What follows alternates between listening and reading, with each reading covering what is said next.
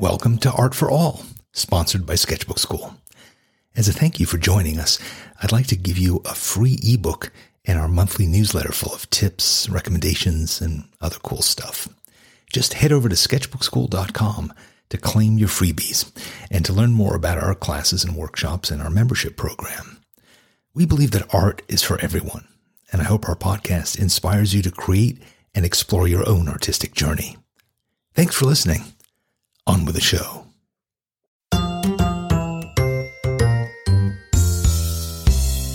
Welcome to Art for All, the Sketchbook Skool podcast. I'm your host, Danny Gregory. Each week, I bring you stories, ideas, interviews, and inspiration to keep you company while you work on your own creative project, whether you're painting or writing or composing or cooking dinner. I hope this episode inspires you. That's our mission at Sketchbook Skool to help encourage art for all. Sketchbook Skool is an online art school, but it's actually a lot more than that. For tens of thousands of creative people around the world, Sketchbook Skool is a chance to start being creative again, to learn to draw and to paint, but also to overcome the blocks and the obstacles that have held them back. Besides classes and workshops, Sketchbook Skool is also a huge community of creative people. People like you who want to be inspired and get back to the pure joy of creativity that they once had as children. It's a wonderful place, and I'm so lucky to be a part of it. Stay tuned, and I'll tell you some more.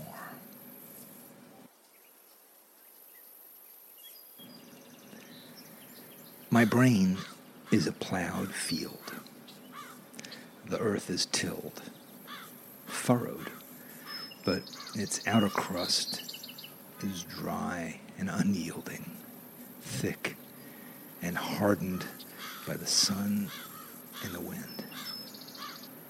Birds fly overhead, landing now and again to search for a morsel, to, to hope for a shallow worm. They amble back and forth on the sailors' legs, browsing, pecking, and then abandoning the fruitless quest to heave off the ground, the first few flaps graceless as they clamber up into the air and off in search of richer yield. My brain lies slumbering beneath its crusty mantle. Deep beneath, processes turn, but slowly what seemed like a barren landscape to the bird's eye is actually an empty incubator, a lock waiting for a key, a gleaming engine without a spark, a plowed, tilled, and unplanted field. My brain has recently been harvested. Its bounty has been wrenched from the ground, pulling up clots of earth and leaving behind tendrils of severed and abandoned roots. But this is not a battlefield. The harvest, despite the clawing blades and the brutal plunder, is not about death, but transition. Ideas have been reaped, but the field will grow again. But first, it must rest. It must turn wounds into scabs, into scars, into smooth, undulating, yielding hummocks awaiting new seeds.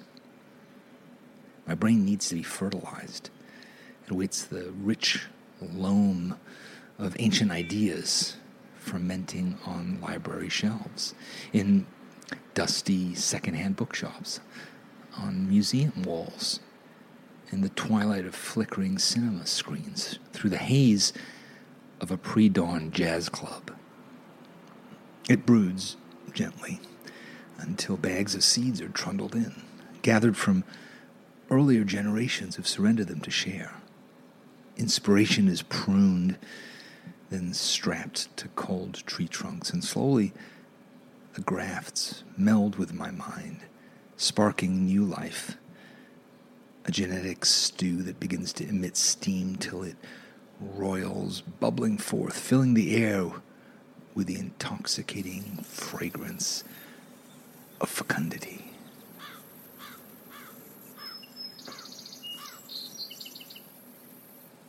It's been three years and two weeks since I began writing my last book. Actually, my last two books. In a furious burst of creative energy, I wrote, illustrated, and designed two entire books in the same six month period. Soon after, I decided that those would be my last two books. Gripped by postpartum creative depression, I decided that there was no point in ever writing a book again. I'd said all I had to say. Books were a relic that made no sense in the digital age. I told my editor I'd get back to her if I ever changed my mind, but in my heart, I knew I was done. My blog posts reduced to a trickle. My drawing habit became more intermittent. Crossing the finish line of that double marathon had exhausted me in a way I couldn't see at the time. My tank was empty, the needle on red.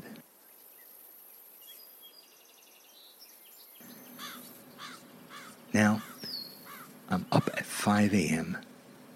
to work on my new one. The energy that I pour into writing slops over, filling extra buckets standing at the ready. I come awake with ideas for new sketchbook skool courses, new personal projects, new podcast episodes. I am ablaze.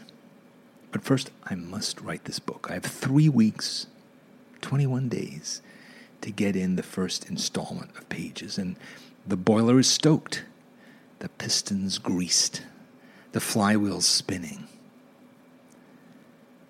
I discover that I've been writing this book for much longer than I realized. I look in my files.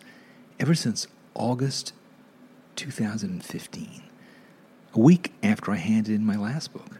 I've been storing away miscellaneous ideas in a folder on Evernote, my archive in the cloud. It's called New Ideas slash book slash novel slash screenplay slash podcast slash blog slash what have you. That's the actual name of the folder. That name has grown longer as I keep adding more slashes, more hyphenates, more forms I want to dabble in books, novels, screenplays, podcasts, blogs, what have you. Every time I come upon a provocative sentence in a book, I highlight it and I chuck it into the folder. When I feel a little idea pop up as I walk my dog, I open my phone, jot it down, and throw it in the folder. When I wake up at 3 a.m., my mind whirring, I scroll it in my bedside notebook. And the next morning, I snap a photo of it and throw it in the folder. The folder with the long hyphenate name has begun to bulge. There's movement inside, a quickening deep within. Before I speak to a publisher, before I sign my name by the little arrows on a contract, I browse through the bulging folder. There's a lot of crap in here. But I see some threads weaving through it, fuzzy, indistinct connections that, with care and exercise and massage, could grow into broad arteries and robust nerve clusters. I can't see the road, but I can sense it. There's something in there. I open my book writing app. It's called Scrivener. And I notice that there's been a new version released since I opened it last, back in the halcyon days of my last draft. I'm not sure if I'm committed enough to writing a new book to cough up 40 bucks for the upgrade. 40 bucks and a few weeks of learning the bells and whistles of a new version. I decide to keep working in version 2.8.1 Maybe if I hit oil, I'll spring for the upgrade. I highlight the contents of the bulging folder, my shop worn nursery of bits and bobs, and I dump them all into Scrivener. Soon I have a long column of entries. What looks like order, but is really a heap of miscellanea. I read through them one by one. It's chaos. What was I thinking when I wrote this? Why did I think that was worth noting? What on earth is this doing here? It's like sifting through a pile of dirty rocks hunting for ore. I let everything stew for a while. I read some books, I watch some movies, I doodle in my sketchbook. And when I come back to the nursery, I see the threads again. Patterns emerge. There are commonalities and themes in here that I can work with. I sketch an outline. It doesn't flow, but it has buckets for a lot of the snippets I've been gathering. I start to throw things into heaps. Form emerges. I skim through it again. I can see an idea in there, but there are holes. Do I stop and gather more? Or do I start to write? It's a crossroads. If I stop to do more research, I'll have more flesh on the bone. But research is a great excuse for dithering it can become a never ending distraction. I need to actually write. So I plunge in and I start putting down words, sentences, paragraphs. I open each note, read it through a few times, and then go to the top of the file and start typing.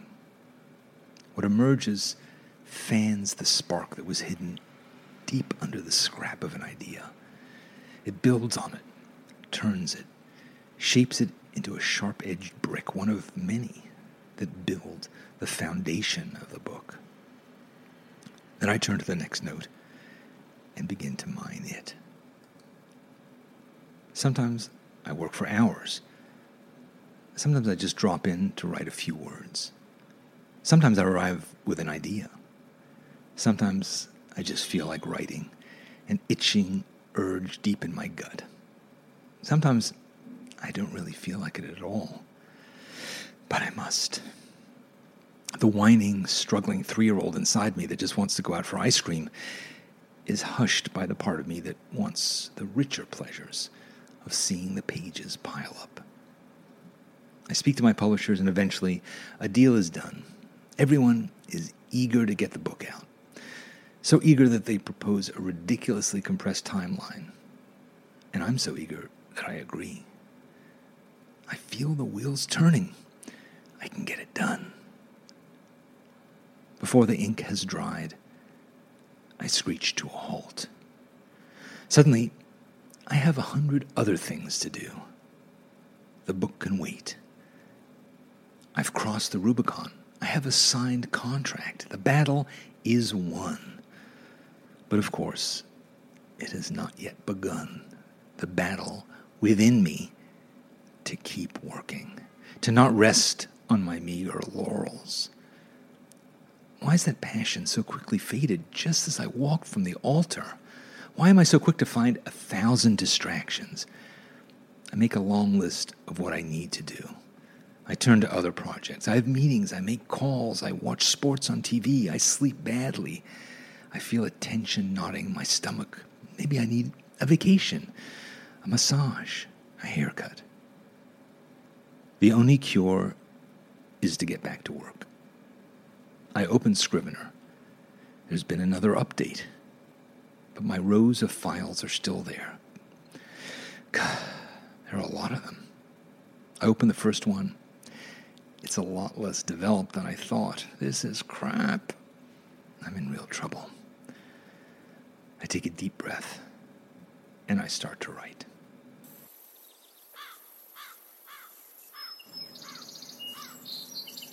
A week passes. I've worked through all the notes a second time. I see the thread once more.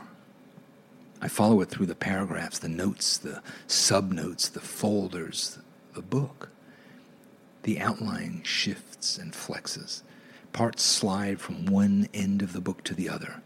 New connections appear. Blood is flowing through my ideas, pulling them together.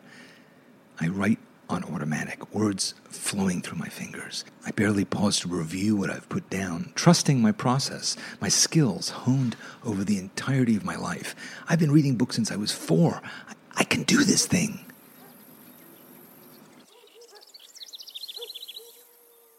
I read what I have from beginning to end. There are gaps, thin frameworks awaiting meat and detail, but I know how to flesh them out. For now, they're just placeholders, but I know how to fill those places, and so I read on. I feel a voice in the islands of words. I know what it'll be like to hold this book, how a reader will feel as she turns the pages, how he'll respond to my murmur in his ear. I sense the relationship we'll have, built on these notes on the screen. The seeds are set in the soil. They are sending out roots, tendrils, unfurling a stalk with a single leap, poking through the crust, greeting the sunshine.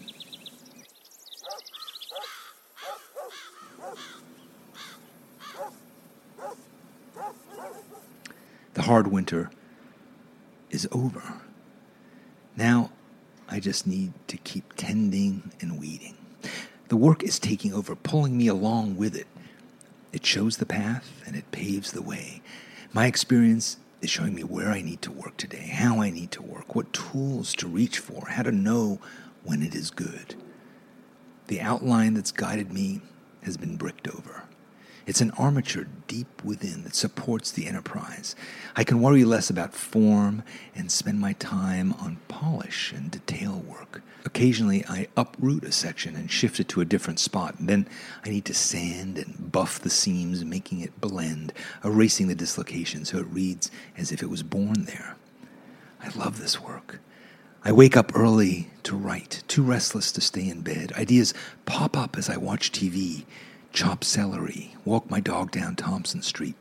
Every author I read throws up new thoughts, new approaches, new devices that I can blend into my own. I keep my wife waiting by the elevator as I stand at my desk and pound out the end of a sentence. My deadline approaches, but it doesn't loom. I'll be okay. We'll get there safely in time.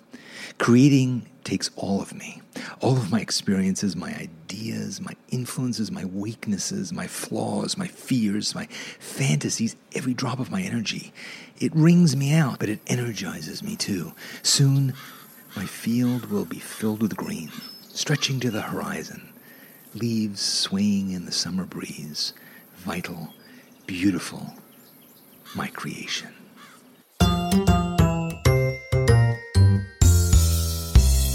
Do you feel the desire to create smoldering inside you? Do you just want some help to turn it on and the skills to make the most of it?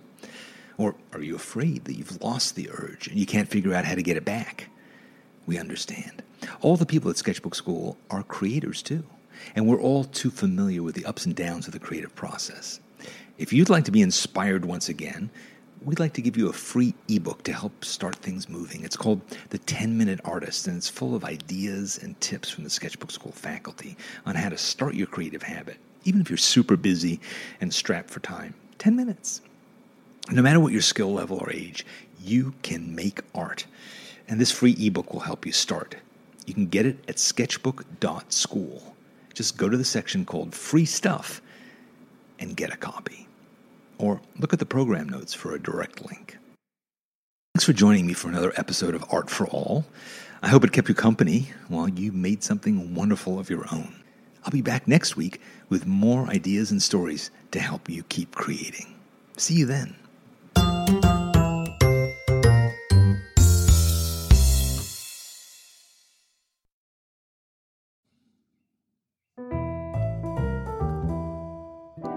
You enjoyed this episode, don't forget to subscribe to our podcast and leave us a review. And remember, visit sketchbookskool.com and claim your free ebook and your monthly newsletter. Our community is always growing, and we'd love for you to be a part of it. Thanks for listening, and we'll see you next time on Art for All.